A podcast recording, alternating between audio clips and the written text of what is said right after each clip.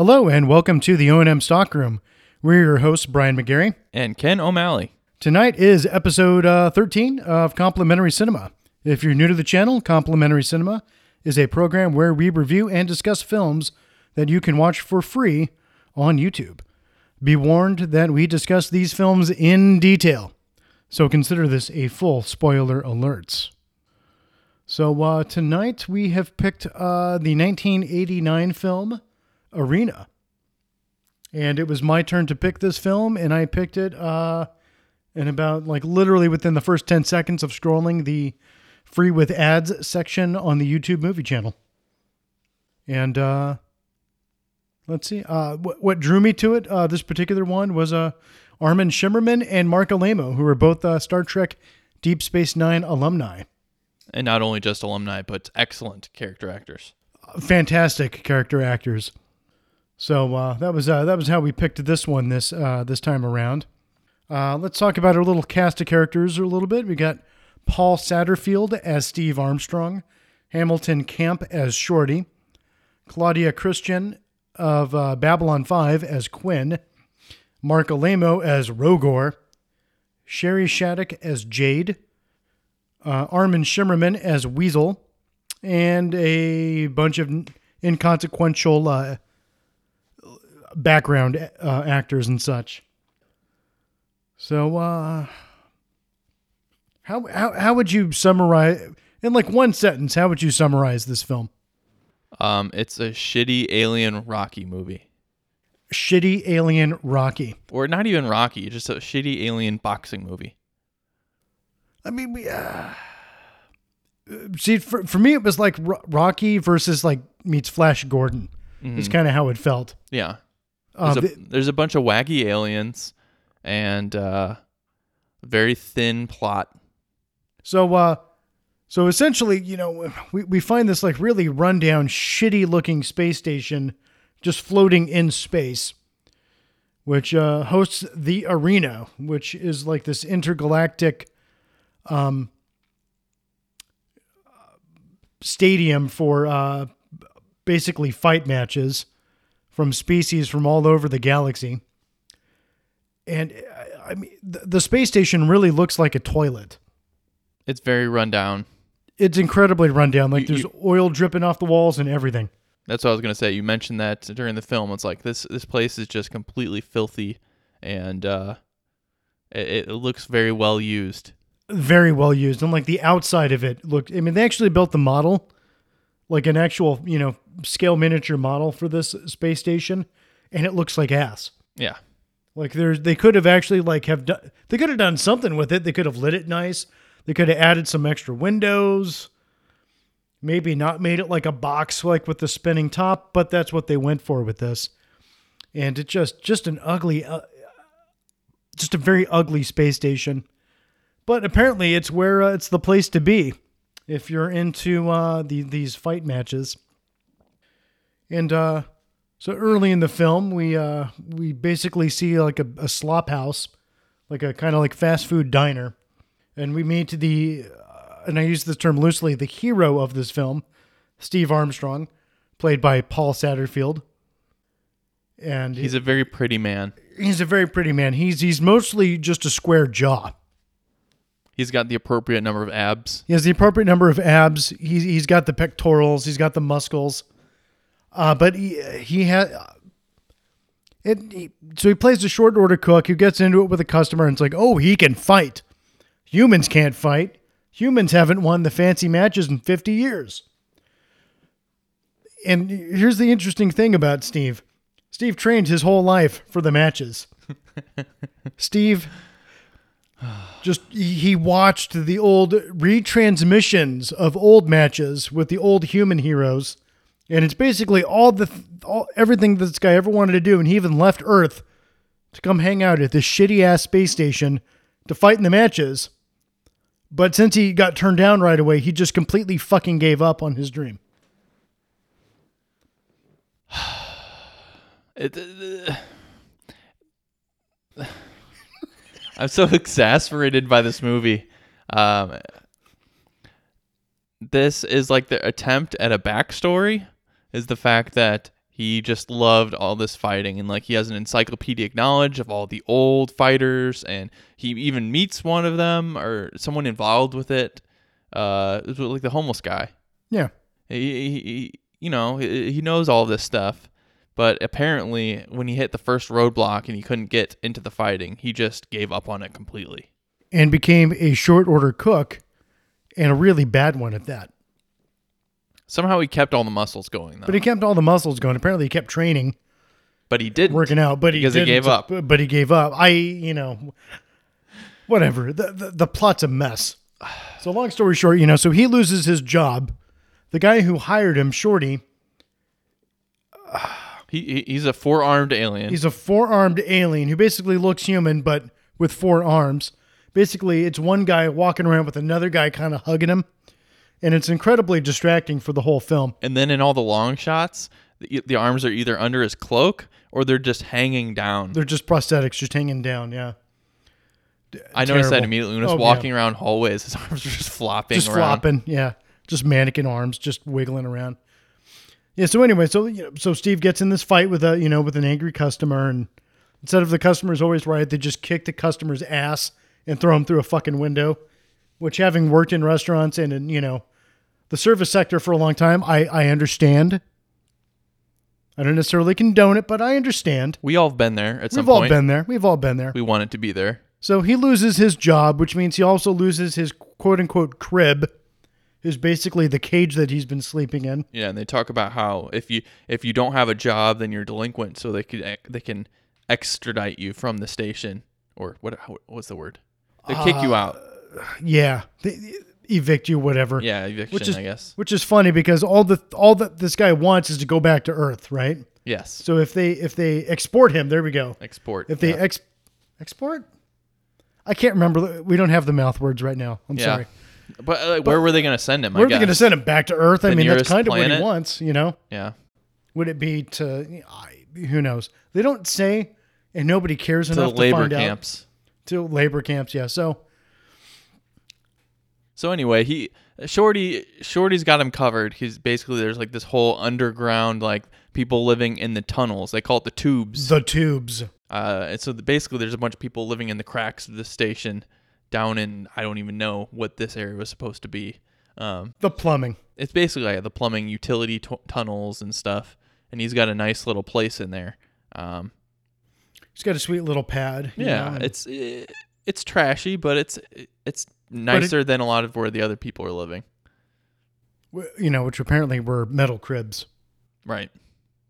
So yeah, he he he's got a nice little place, and he's uh they're gonna they're gonna start over. He's gonna you know do something new. They're they're talking about different jobs or whatever, and uh, For, for some reason that I, I never quite figured out, but it was because uh that guy, the guy that he fought in the diner was a fighter yes, Vang. training for Quinn, fighting for Quinn. So Quinn's guys came to beat him up because he beat up Quinn's guy. And they come and they beat him up. And, and here's the thing. So, you know, there's, If that Or- sounded confusing, we were both confused when they showed up to beat him up. yeah, that didn't really necessarily make sense. Because it's like, you know, so, so the first thing they tell you about, about Steve is that, oh my God, he's a fighter. This guy can fight. He loves fights. He loves watching the fights. He's trained all of his life to fight. And in the, the second time we see him in an altercation, he gets his ass kicked by two not terribly impressive guys. Yeah, normal guys. Just two normal guys just getting the shit kicked out of him. He gets thrown in piles of trash against through pipes and and all around this whole set. yeah, and then and then Quinn shows up. Oh, oh man, the great reveal for Quinn is great. Is uh when she comes walking through and like the smoke just kind of uh billows away. That was great. And ra- random. Okay, and I just just going back a little bit prior to all of this, we see Quinn with another one of his f- another one of her fighters, Spinner, which I don't even know what the hell that thing was. I, I love Spinner. I wish he would have come back later in the movie. Yeah, he, he really deserved it. He basically was like a robot reptile thing Yeah, with like a half helmet head. yeah. And like part of the, uh, the back of his helmet was like his brain was exposed too, and there was like a glass thing over it. It was very interesting. Just a dome piece, yeah. So you know, but anyway, so so he was fighting. Oh God, if this sounds Horns? convoluted, it, if this sounds convoluted, it is. A horn. Horn. Horn was uh, Mr. Rogar's champion fighter. Mr. Rogar being Marc Alaimo. He was kind of like a half android, half minotaur kind of guy. He he reminded me most really of Beastman from uh, Masters of the Universe, just with like some mechanical prosthetics thrown into the mix. So long story short, so you got Quinn, who's who, who you know has all these people that she's training to fight, and then you got Mister Rogar, who's got a, uh presumably somebody more than Mister Horn, but we never really see any fighters other than Horn. Yeah. Well, w- know. who's Mr. Rogar? We- we- Mark we, Alaimo. We didn't. He's the I other. He's the other guy who. I know who it is. I'm asking for the audience here. Well, I'm trying to explain for the audience. Oh, okay. But why don't you explain, Ken, since you got this? He he's the bad guy. he is the overseer of the games, and uh, he he's kind of in charge of the championship. And he also tries to kind of fix matches the way he wants them to go. and to call Mr. Rogar the bad guy, Yeah. he's well, he's a he's probably like the most bad guy. he's the head guy in charge. He's the head guy in charge of some of the bad guys. Yeah. Because I wouldn't say there are actually any likable good people in the film, except for maybe Shorty. Yeah. He's not really likable though. He's just the least offensive. The le- the least awful yeah. bad guy, I guess, would He be threw, Shorty. he threw the one guy off the scaffolding. That's, That's, why true. I like he, did, Shorty. he, he does have blood on his hands. But I don't yeah. think Steve ever killed anybody in this film, but Shorty did. there. I don't even think Mr. Rogar killed anybody in this film. Huh. I mean, we're kind of jumping to the end of the film. Did there, anyone else die in this movie? I don't think so. I, I'm, I'm pretty sure that the only two people who died died Huh. because of Mr. Shorty. Huh. Interesting. So this movie is really about Shorty the killer. So I would say he is the hero then because he he rid us of more people from He, this. he rid us rid of rid us of a couple of uh, terrible characters. So anyway, there's basically the the the the fighting people and their sponsors is really what the the movie's about then. So Shorty is playing the the coach kind of role. He's the coach for the good guys. Yeah, yeah, Steve being our our blonde, square jawed Flash Spider-Man. Gordon Rocky. And then Quinn is the the producer, She's she's like the trainer. she's like the Don King of of the good guys. yeah. Mr. Rogar being like the Don King of the bad guys. Yeah. And there's some other supporting people. But then that's that's mostly it. That's pretty much it. That's the entire cast. And so it's then about their their struggles because despite the fact that he's trained all of his life to fight as we've established and they've established in the film and that he loves the fights and the arena is everything to him. He absolutely does not want to fight. He's very adamant on that fact because like he keeps getting because Shorty keeps trying to talk him into it, and then Quinn approaches him after after he kicked her fighter's ass. She's like, "Hey, come fight for come fight with me," and she he's just like, "No, you can't make me. I don't want to fight. It's all I've ever wanted. It's all I've ever trained for, but I'm not gonna." It's like literally the one person who could put you in a fight is standing in front of you just asking you to fight. After toiling away on this shithouse space station for a year, doing, you know, basically, uh, you know, crappy odd jobs. And as far as we can tell, being a fighter is like the best job on the station. Everywhere else just looks like a nightmare. Yeah, I mean, it- it's it's just full of like poverty and and crime, and And people that are really excited about violence. and a lot of people excited about violence. A lot of violence on the space station. I mean, it's not a safe place for kids, no. and yet there are children. Yes. And who knows what other horrors they're subjected to? There's probably drug use, prostitution. This this movie truly Um, is about the the the poverty and uh and it's it, it says a lot, you Yeah. know. It's, And he- and this got guy- a really big message. And this guy just wants to go back to Earth instead of fighting, which is what he trained and traveled all that way to do anyway. Yeah. So that would be, uh, you know, in episodes in the past where we've talked about like the biggest, you know, plot hole or, you know, bad plot point, that would definitely be it for this one. See, like if they were gonna show that he was he didn't want to fight, they should have had a reason. Something else happened that made him not want to fight. Not oh, I just couldn't get a gig. And Well, then now that I could get a gig, I still don't want it. He needed to have another. He just didn't have any character story at all. He really didn't, you know, like like if he'd been like, you know, like I got into a fight and like it back in when I first got to the station and then it upset my sister and then she jumped off a bridge. I, I you know, Or like, that would make sense. or like right? I was in a fight and I killed a man accidentally. Like, and I, I was scarred by it and it was terrible. And it- Something. It's just know? amazing how like a sentence or two of dialogue could have fixed that. Or it could have been like, oh, I saw the the terrible underbelly of this beast, and I didn't want to be involved in it anymore. There's literally hundreds of ways we could have solved this problem. So many so many ways that we could have just cleaned that up instead of him just being reluctant and calcitrant for no reason. Yeah. But there we are. But that's what we're left with. so what that's what we have with. to deal with. so, um, they uh they they have no money. Shorty's big idea of how they're gonna get money is they're gonna go gamble it.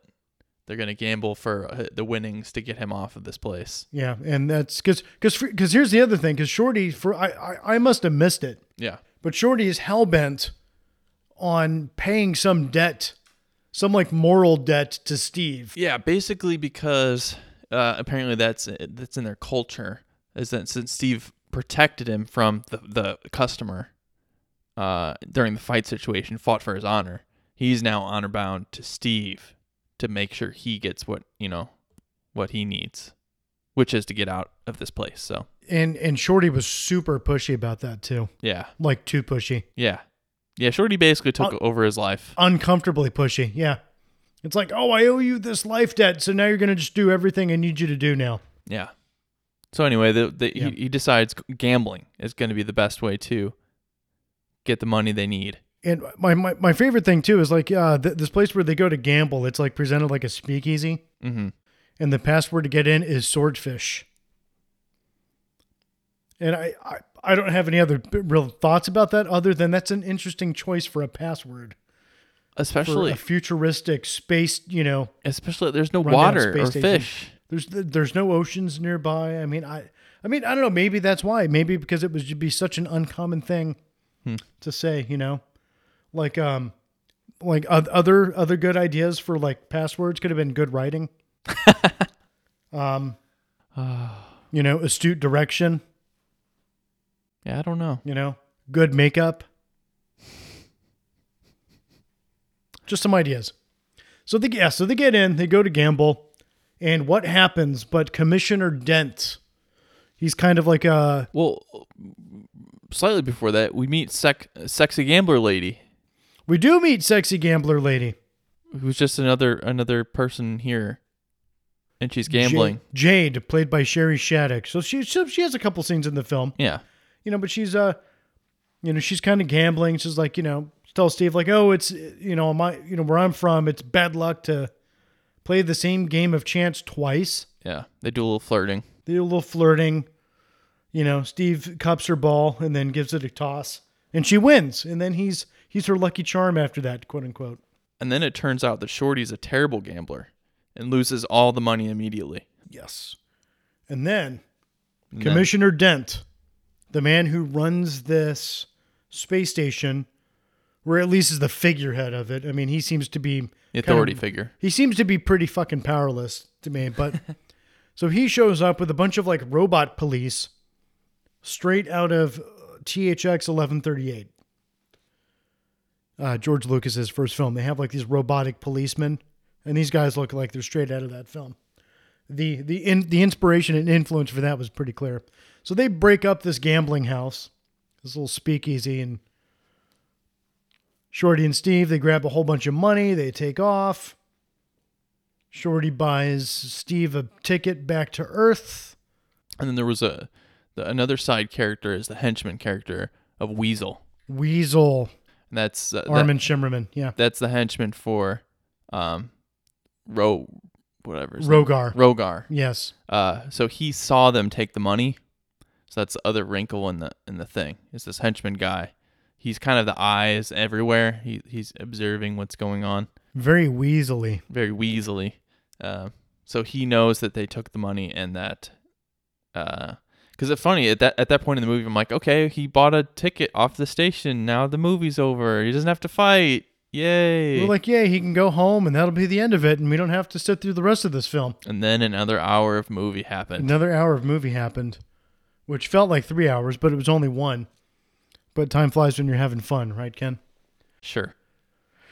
So anyway, so the, yeah, so anyway, Rogar summons them to his like a bad '80s futuristic office, and basically threatens them if he doesn't get back the eighteen thousand Kruger that was stolen from him.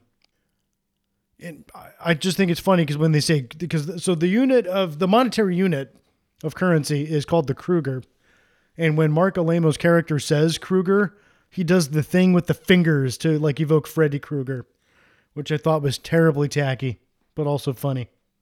It's just it's just the way he Just- just- yeah. moved at that time. Just happened to line up. It was just, yeah. I- yeah. So uh, at this point, you know, Steve, Mister, I don't want to fight. You can't make me fight. Goes straight up to Quinn and basically, hey, you know, says like, hey, I'll fight for you. Yeah, basically. you know, then give me the money to cover it, and I'll fight. I'll fight. So he gets the money and then he gives it to Rogar and then they leave and then there's training. There's fighting montage. Then there's fighting montages, and Steve is pretty good. He's like the first human like in 50 years to like not get his ass kicked and by all these other ridiculous aliens. apparently he's got to do it like the hard way, where he's got to like fight everyone on his way up. Yeah, I mean, yeah, because it is kind of a lengthy montage of, of fights. You know, fight one, fight two, fight four, fight five, fight six, so on. And then uh they end up at the point. Wow, God. The So sexy gambler lady tries to seduce him because it turns out she is she's Rogar's dame. yeah she's Rogar's girlfriend. So she tries to get in with Steve so she can poison him. and and Steve couldn't resist because she had boob window dress. Yes, There was there was there was there was side boob on both sides. she was hot gambling chick, She was hot gambling chick. and Quinn was not. She was just normal, normal fitness lady. yeah, normal fitness lady or like hot gambling chick who sings also. Also sings. You're right. I forgot about that. You know, She had a performance. It was really special. And not a good special. the lyrics to that song were absolutely positively dreadful. The song to that song was positively positively dreadful. So uh so Jade shows up at the gym like you know like on the eve of like the big fight and distracts, you know, Steve and his giant chin. And you know, he ends up chasing after her and's like, "Hey, I you know, I really would love to relax." And she's like, "Ooh, am I supposed to help you relax?" And he's like, "Well, why not?" So she gives him a piece of plastic with her name on it, which I guess is like the key to her room. hmm And you know, he shows up and there's, you know, shall we say fornication that happens. Yeah. You know, some some sexual congress occurs. hmm And then she poisons the guy Yeah.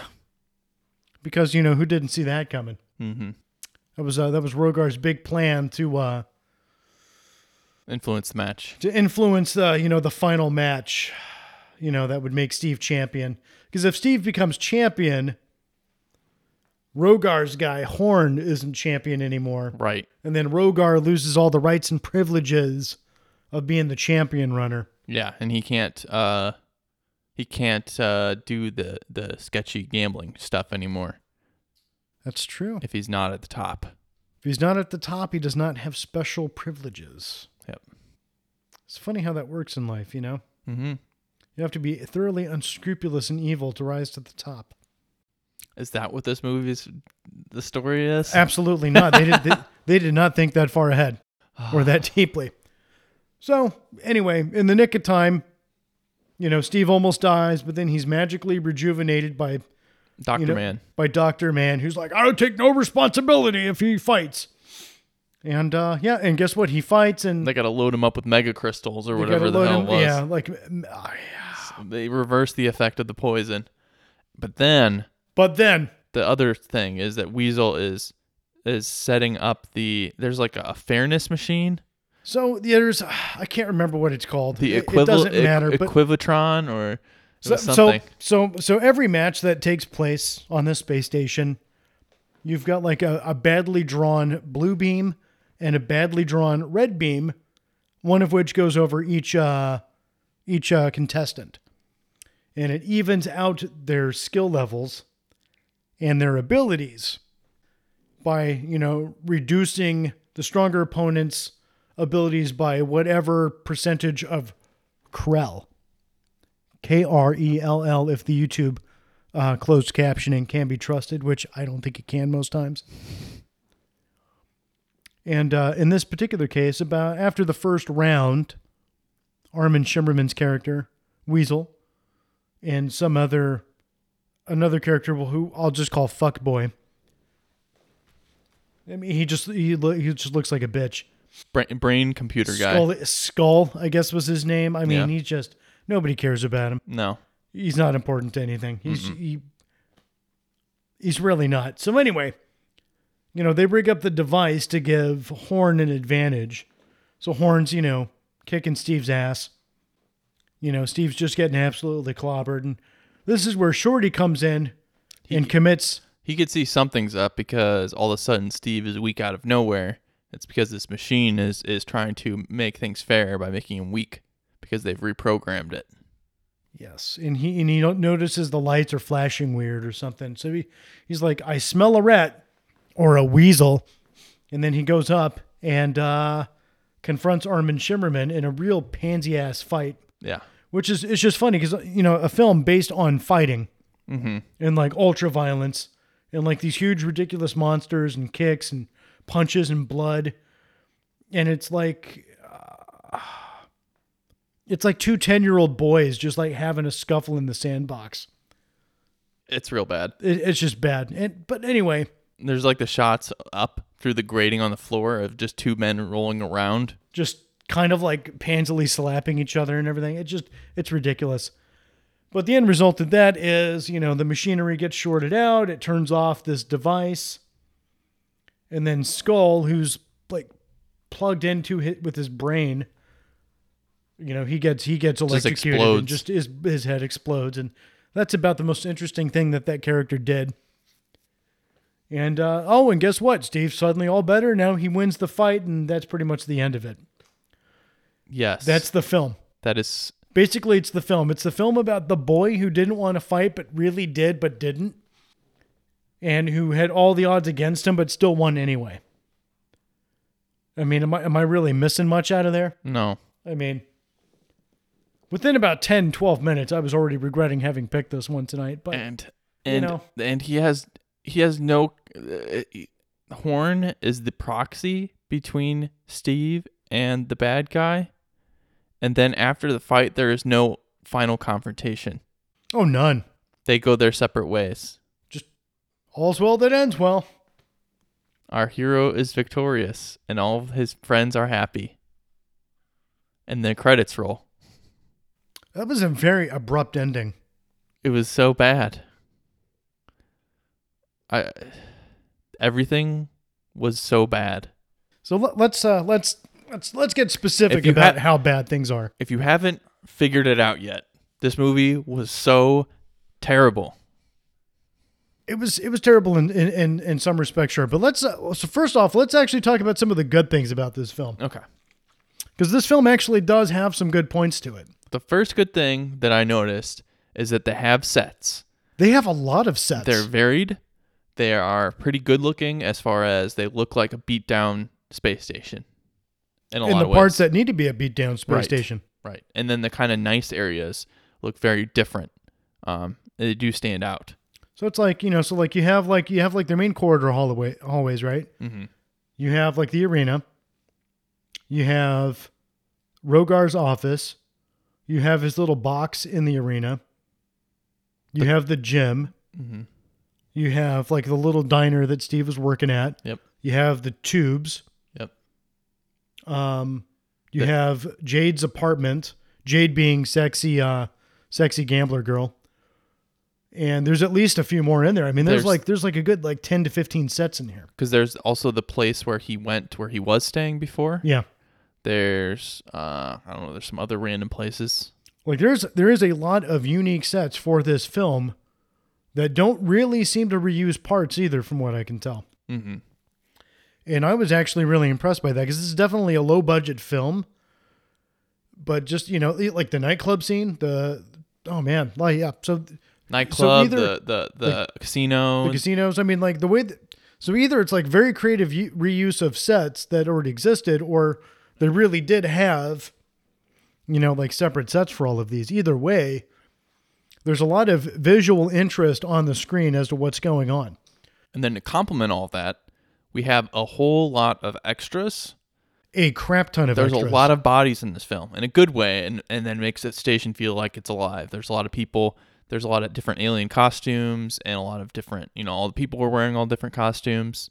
and, and, and not to uh, not to evoke Deep Space Nine again or Babylon Five for that matter, but it actually felt like a living, breathing space station in that regard. Mm-hmm. With all the different races, with all the different outfits, you know, like even even like sexy gambler lady, she has like three scenes, and she pretty much has a different costume in every scene. Yeah, You know, Steve has a bunch of different costumes. So I mean, there's a huge wardrobe selection for this film, huge extra selection, a ton of of prosthetic masks and that kind of thing. Um, some special effects, not a ton, but some. I mean, all things considered, it was a fairly sizable production, and it was punching above its height yeah, for sure. yeah. So those are definitely some good points about this film. Um, not all of the makeup was good. No, but Mar- a, a couple of them were good. A, a couple of them were really good. Um, Mar- uh, Armin Shimerman's Weasel character, um, they did a really great job with hi- with his prosthetics.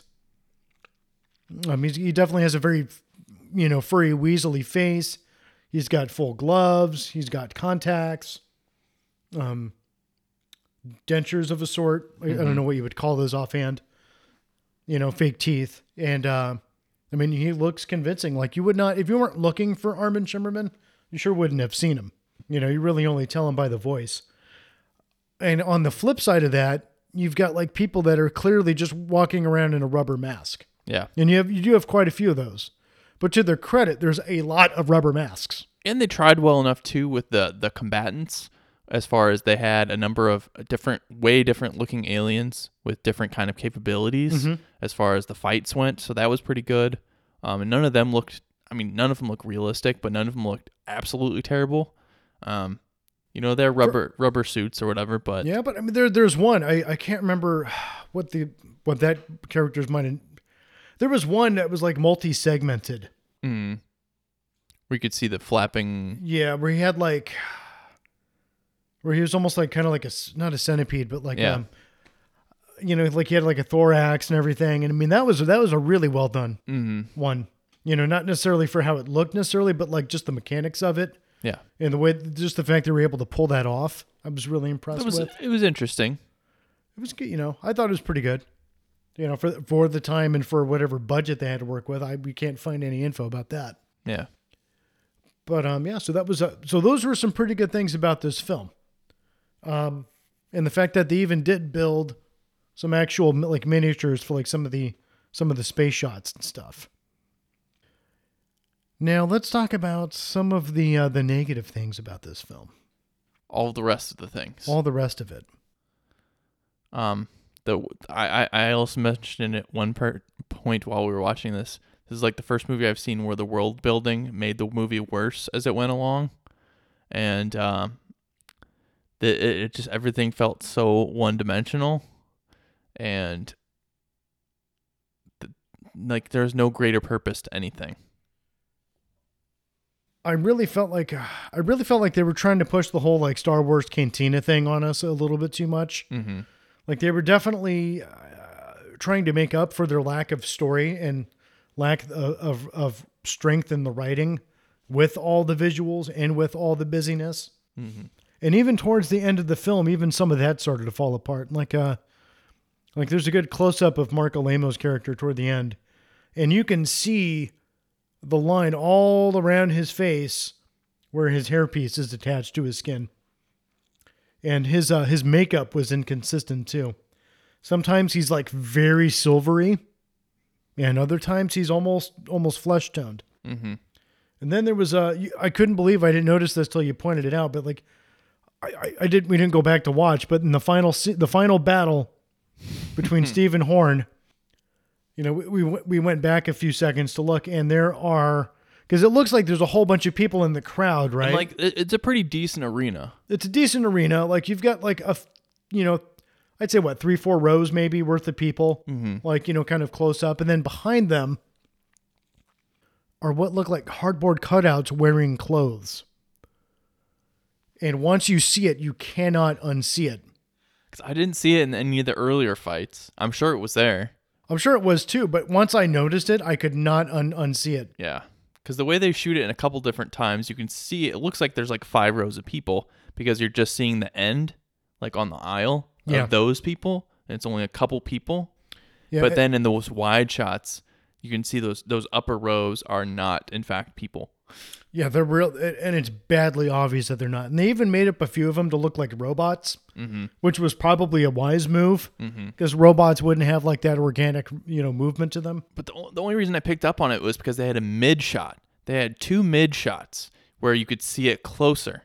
And the long shots where they were fighting, I probably never would have noticed it if it weren't for those. Like, yeah, if They, they, it, it was a crowd reaction shot. yeah, if they had kept like that, just a little more. Uh, See, like what they could have done is just kept the focus a little softer, and then mixed up some. Uh, I mean, you know, let's. All you had to do is like change change costumes on a few people, move a few people around, you know, put a couple of people back in with those cardboard, and nobody would ever would have known. Yeah. It would have been so so easy to have gotten around that. But once the veil was removed, it was It was just it just sto- stared at you in in the face yeah. the entire rest of the Then you battle. could see it in every long shot for the rest of the, the rest of the fight. And the only other, the only other thing that was as distracting as that was the giant wire sticking from Steve's belt when he's about to get thrown by a Horn. Mm-hmm. Like that was pretty bad. Yeah, the lights are just glaring off of it, so you can see the wire. It was it was it, it was clear as day. Kind of makes you wonder too if like the guy playing Horn was supposed to be such a badass, or the character of Horn was supposed to be such a badass fighter. They couldn't find a guy to like lift up this other dude. I mean, none of I of mean, the did that really require a wire? none of the fighting was really impressive or technical anyway. I mean, it was mostly just like this guy smacking these rubber monsters. It was kind of it was kind of like the film equivalent of like a button masher video game, mm-hmm. like Street Fighter or Mortal Kombat. Like especially when you don't know what you're doing It's dumb early fighting. on, you're just like Ugh, fight, fight, fight, punch, punch, punch, punch, kick, kick, kick, kick. Because usually, That was- like, usually, like in a fighting movie, it's like the technique or like the you know the differentiator between this guy and that guy. Mm-hmm. But in this, it's just oh, it's a different looking alien. So you know the big guy, he's gotta he's gotta you know smack him real hard, and he does his patented jump kick. Steve's got amazing jump kicks. That's like his move to knock people out. Man, it reminds me of like uh, when I was a little kid, like in the early '90s. I remember seeing this comedy show, and there was this there was this recurring segment. I can't remember what show it was, but there was this guy. He'd like be like in the forest or whatever, and he would just kind of jump up, and like his legs would just kind of fly through the forest at like whatever person he was chasing, and he would like fly for like you know a couple hundred yards before like you know getting him with his legs and. Just Steve's flying jump kick just kind of evoked that for me, just a little bit just reminded me of those uh those old comedy shows. Yeah. Was, you know, that was that was a, a bittersweet moment. Ah, the halcyon days. Okay. Now the mo- the real problem with this movie, which I keep finding, and we find every time we watch one of these lower budget movies, it's tr- it, like you we were saying, it's trying to punch way above where it should be. Mm-hmm. Is that they always fail on the character writing Always. every time. It's like you could have a low budget, but if your character development is good, it wouldn't be so bad. This would have been an okay movie to watch if it had some better character development. Even if there's they kept the same sets, same costumes, everything else, and you cared a little bit more about the characters. I mean, good writing just makes all the difference. And I I just think about like, you know, theater productions. How many like fantastically well-written theater productions have been staged with, you know, almost no costume changes, with very minimal set building or you know even just literally just a stage and some lights. Like how many fantastic stories have been told that way, with you know good acting, that have absolutely mesmerized audiences. Like when you're given like a certain amount of money for a film and you rely on all these other little tricks to just get around not telling a good story, I mean, what is the point? Because like as, as a concept, it's not that this movie is irredeemable. Uh, I mean, it's a simple story. You know, it's it's your classic fighting story, um, but it's all the other stuff that just makes you not care about it. It's like you never you never care about Steve. No. Like he's never really relatable. He's never particularly likable. He's never really unlikable. It's, he doesn't want to. He doesn't want to do what you want him to do. As a as a hero character. Yeah, he really doesn't. He's he's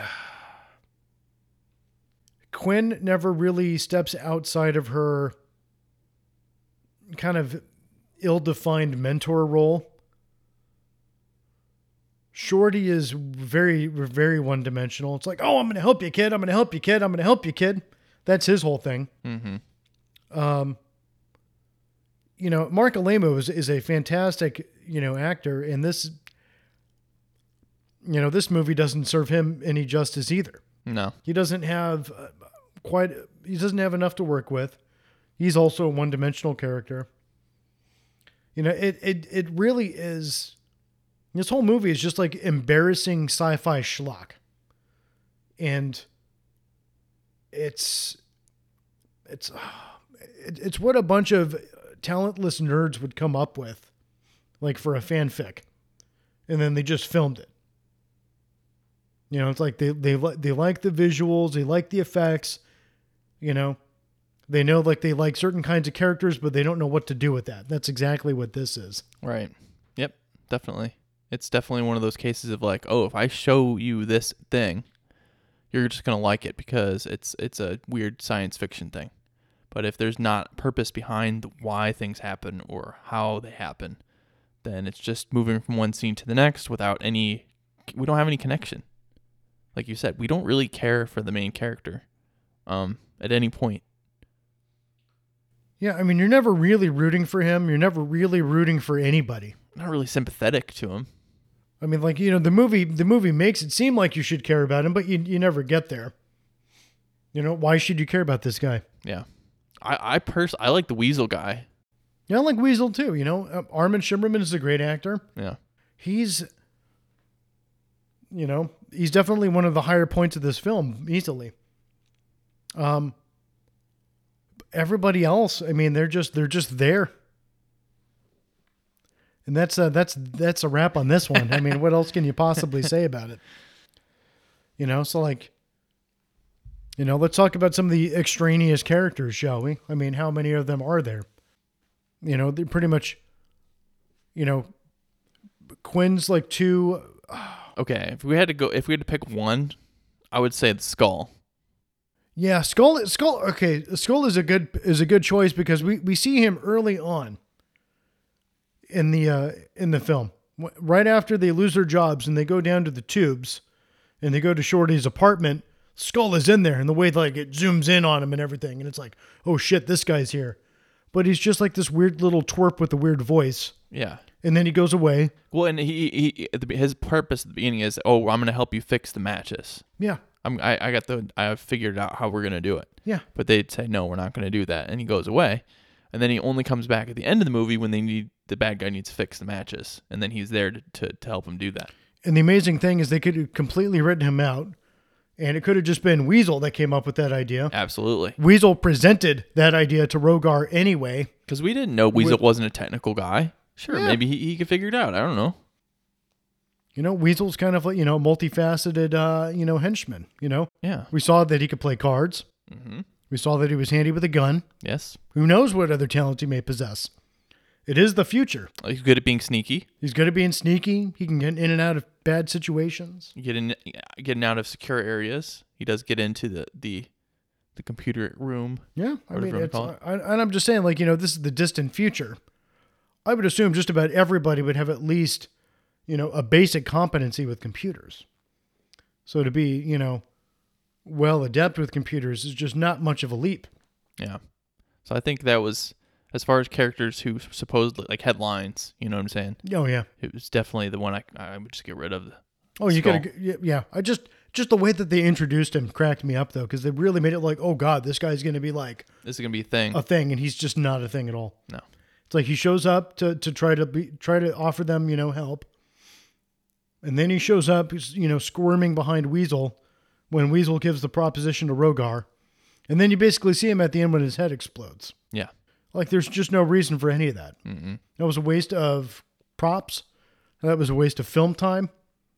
That was a waste of that actor's time. That was a waste of our time, Ken. Yes, it was. They could have given that time to to Spinner. We could have brought Spinner back. We could have brought Spinner back. And you know, Spinner's adorable. I wanted to just see Spinner again, He's just this like big goofy reptile like in a robot suit. and he's so sad because he lost the first fight so bad, and like it damaged his robot parts apparently, and like they they can't fix him. And he's like, "No, don't retire me." Oh. you know, I, if anything, he was the most sympathetic and most likable character in this entire I, film. I would root it for Spinner. I, you know, I like Spinner too. yeah, He was like he had that danger, danger, Will Robinson robot Yes. vibe going, you know. But he was also like part reptile, reptile robot. Like that's the perfect Yeah, combination. Yeah, it was great, you know. But like also like, you know, with like that like that bumbling fool like Yes. kind of persona. Yes. It's like no, I can still fight. Don't don't retire me. You know, which is not the kind of like voice and everything you would expect Yeah. from from that character. It was great. I was really hoping he was going to come back, and that was the end of the, in the movie for him. Should have renamed this film Arena and the Adventures of Spinner, and then gotten rid of like half the other characters. we can make our, se- own sequel We should. We should. straight to, to straight to home video. All right. So like, our next couple films, let's pick some good ones. yeah, yeah. This was this was definitely a dud. Yeah, this was di- di- this was uh, dismal. So yeah. So I think it's fair to say we don't recommend this one. Do not watch this movie. Don't watch it. under any circumstances. Even if you're a fa- okay, so like, you know, I was a huge Star Trek nerd growing up. I'd even go as far as say Star Trek dork. Yeah. And I watched Deep Space Nine from the time it aired to the time it went off the air. Mm-hmm. Same thing with Next Generation. You know, loved loved Quark, loved Gul Dukat, loved loved those actors, and they're they're basically wasted on this. I I would say that Armin Shimerman gives the best performance. Mm. Yeah, for sure. You know, but e- even so, it's not his best work, and it's certainly not representative of what he is capable of. And it's when you look at people like Marc Alaimo and Claudia Christian and Armin Shimerman in a, in a movie like this, all you can see is just wanted to work, just flash across the screen. They just wanted to be in front of a camera and put something on their resume that like I did a film. I think there's something to be said too for some of these movies. Like, it has the look and sounds of a movie. So I think sometimes pe- these people too, they don't know exactly how bad the movie's going to be. You oh, sure. You know, they hope for the, you know, they, they see they see what they have to work with, and they just kind of hope for the best too. Yeah. Yeah. I, I mean, that's that, uh, that's I I I hope that is how sometimes people come to these movies. you know, it's like, oh, this this looks all right, but then the finished product is is just terrible. And this movie isn't even like you can have fun watching it because it's bad. It's just a chore to get through. Ah, It wasn't a chore at first, but it definitely became a chore after like the forty minute mark. I, I know for you it was probably within five minutes, but for me it, it took me about halfway through the film This this before was, I was just finally like, ah, shit. this was a oh no what have what have we done movie like right from the beginning for me. Those fades though between the scenes, the transitions, Oh those yeah, are pretty bad. yeah. I mean, this really does look like a made for TV film. And it took uh, what? So it's not. Even, I I can't even find definitive info on when this film was made. YouTube says 1991. Uh, other places say 1989, and then in the trivia on IMDb it says 1988. Yeah. So apparently it was made around 88 or 89 and actually released in 91. Right. So that's another thing that's like not very promising. No. So they made it and they probably showed it to people who helped finance it. And they couldn't find they were- anyone to distribute. it. And they were it. like, "There's no way we're going to put out this piece of shit." yeah. And it probably ended up like direct to video. Yeah. And they probably never made their money back either. Because what would possibly compel you to pick this up at the time in 91? Nothing. Nothing. There's not. There's nothing good here.